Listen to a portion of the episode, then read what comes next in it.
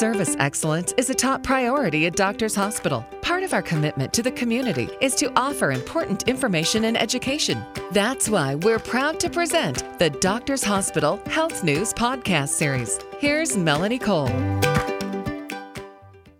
Up to 50 million people in the United States have allergies. Allergies are caused by the body's overzealous reaction to normally harmless substances, and they can be triggered by pollen, animal dander, mold, dust, insect droppings, certain foods, or insect stings. They seem to be everywhere, these triggers. My guest today is Dr. Jane Unzeitig. She's an allergist and a member of the medical staff at Doctors Hospital of Laredo. Welcome to the show, Dr. Jane. So, when we're talking about allergies, there are so many different types and so many things. So, let's start with the premise of somebody who's got wheezing and coughing and stuffy nose and eyes and how do you decide what they're allergic yep. to? How do you figure out what it is? So, Melanie, that's a typical patient. I think I just saw that patient here a minute ago, and you really hit the nail on the head because allergies tend to involve certain target organs. And those are the target organs that have the allergy cell, the mast cell. So the target organs, the lining of the eyes, nasal passages, sinus passages, bronchial tree, and skin. So any of those organs can be involved. And you also made a very good um, point in that asthma affects about 35 to 40 percent of people with nose allergy. So when people have nose allergy, which is the most common manifestation, we're always on the lookout for when are they going to have symptoms such as coughing, night cough, uh, restriction of exercise activity. And so, really, the history in the allergy patient is crucial. We want to know not just what brought them into us today, but what else is going on in their lives. Uh, have they had a reduction in their ability to exercise? Have they gained a lot of weight? And as you know, weight gain is a huge problem in just about every medical field. And I think all the physicians that you talk about that talk about chronic diseases find that overweight lifestyle changes are huge factors for them. And the same thing happens with allergy. It can reduce your ability to breathe well, reduce your ability to exercise. But allergies per se um, can be real variable depending on what area of the country and also the age of the patient, the occupation of the patient, and their household. So again, taking a real thorough history is the is the first start and the important start in getting to the educational process. So, Dr. Jane, if, if, somebody experiences these symptoms, a lot of people try first before they would go see an allergist to even get things sorted out. They try some over the counter and some at home because, you know, they, they think to themselves, oh, I can manage this or I can take care of this. So, there's so many things over the counter. What do you recommend to people about when they should, you know, get in to their doctor and get these triggers identified so that they don't have to just keep reusing these things that are over the counter. So it's excellent point. I think that we do have some fantastic medicines. In fact, most of the things that had been prescription only have stood the test of time. They're safe products, they're effective products, and they're over the counter. So antihistamines is first and foremost, I think, for most people. And there's all different brand names, and most of them have also gone generic. We like the so called second generation antihistamines um, because they tend to be less sedating. They don't cause as much drowsiness. Um, they're safe pretty much for all ages, and they work pretty well. Over the counter also is nasal saline. We love saline. It's pretty much, we call it free, meaning free of side effects, low cost, uh, no limitation on, on the frequency of use. And it can be quite helpful in rinsing, flushing out uh, irritants, dust and pollens that we breathe in. So we like nasal saline.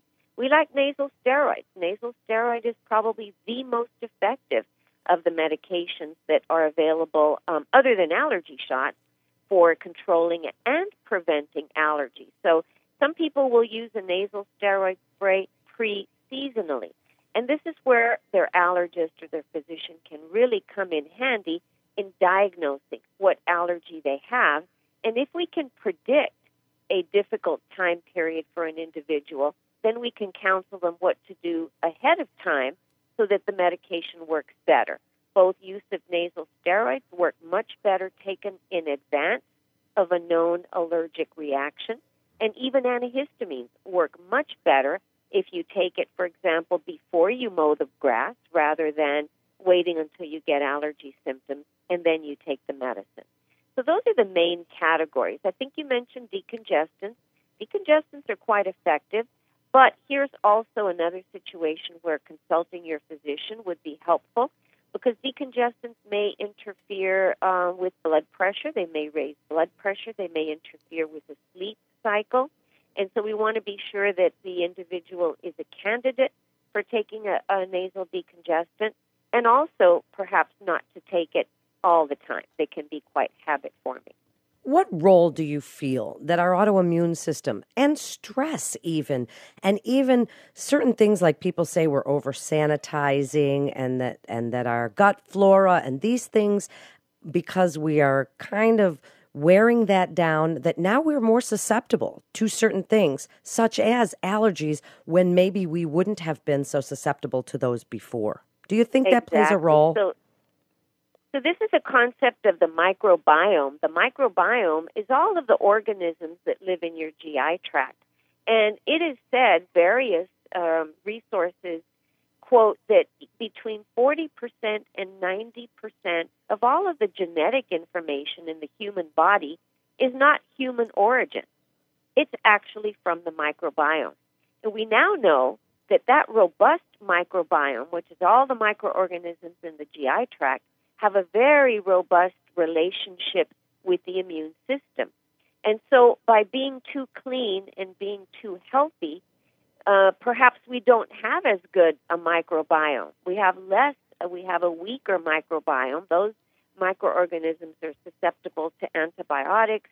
Uh, we don't get as many microorganisms when we drink clean water, when we have a clean houses, we don't live with our dairy animals.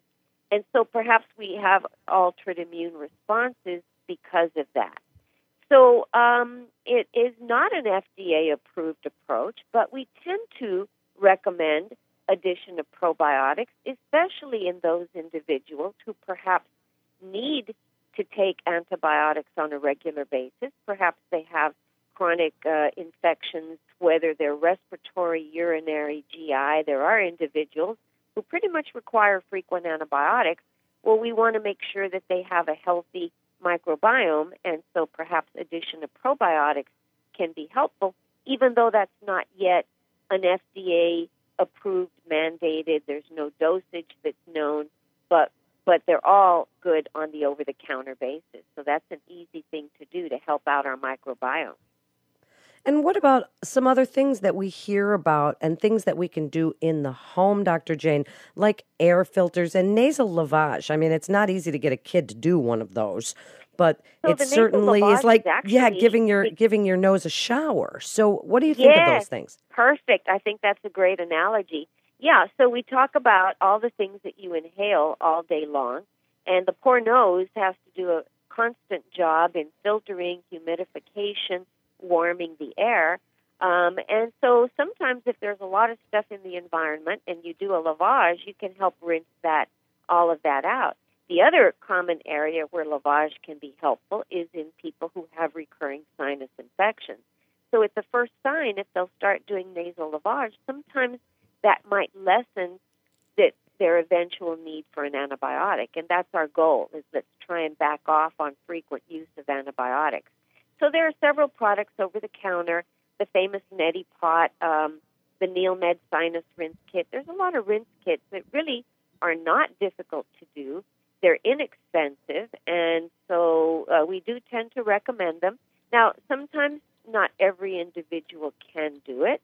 So if they experience discomfort in the ear, uh, something like that, then they may not be able to. So it's good to get uh, a nice checkup first with your physician to try it out, make sure that you're a good candidate for that. And that's one of those treatments that is a good home remedy and no no medicine involved. So we like nasal lavage. In terms of what to do in the household, common sense is probably the biggest thing here, and that is yes, our furry pets best to be outdoors if you're allergic to them. You have a carpet, best to get rid of it if you can afford that. Uh, if you can afford a room air purifier for the bedroom, that's a great idea. No smokers in the home. And then also keep those windows shut. So it's better to have air conditioning going with changing and cleaning air filters rather than having a lot of that so called fresh air come in because the fresh air may be bringing a lot of pollens with it. So I would say more common sense in the household and then also recognizing the importance of getting rid of things that may be triggering your allergies or your asthma, uh, maybe even those stuffed animals for the kids. Well, those are all good points, Dr. Jane, and certainly even you know, like like as you mentioned before, the tap, you know, water and the our dish towels. I mean, it can kind of be everywhere. But wrap it up for us in summary, if you would. What you would like people to know about managing and living with those allergies and what you tell them as an allergist that they can do to help manage those symptoms or possibly reduce their allergies. So, allergies, I think, will be a constant with us. I don't think there's anything that will happen in our environment that's going to take it away. And so, each individual really needs to look to what is it that bothers them the most and how can they get the best feeling every day, look forward to going to work or going to school every day. That's the key there. Reduce those comorbidities such as asthma, sinusitis, skin infections, and get some help, get some advice. Because sometimes if what you're doing is not cutting it, is not controlling it, and it seems that your allergies are controlling you, there's plenty of help out there. So I think, you know, starting with your physician, your pediatrician, your family doc, getting a referral to an allergist. If the simple things are not working, there's going to be plenty of ways to help. So it's a matter of making that first call. It certainly is, and thank you so much for being with us. It's really great information. You're listening to Doctors Hospital Health News with Doctors Hospital of Laredo. For more information, you can go to iChooseDoctorsHospital.com. That's iChooseDoctorsHospital.com. Physicians are independent practitioners who are not employees or agents of Doctors Hospital of Laredo. The hospital shall not be liable for actions or treatments provided by physicians. Doctors Hospital of Laredo is directly or indirectly owned by a partnership that includes physician owners, including certain members of the hospital medical staff. This is Melanie Cole. Thanks so much for listening.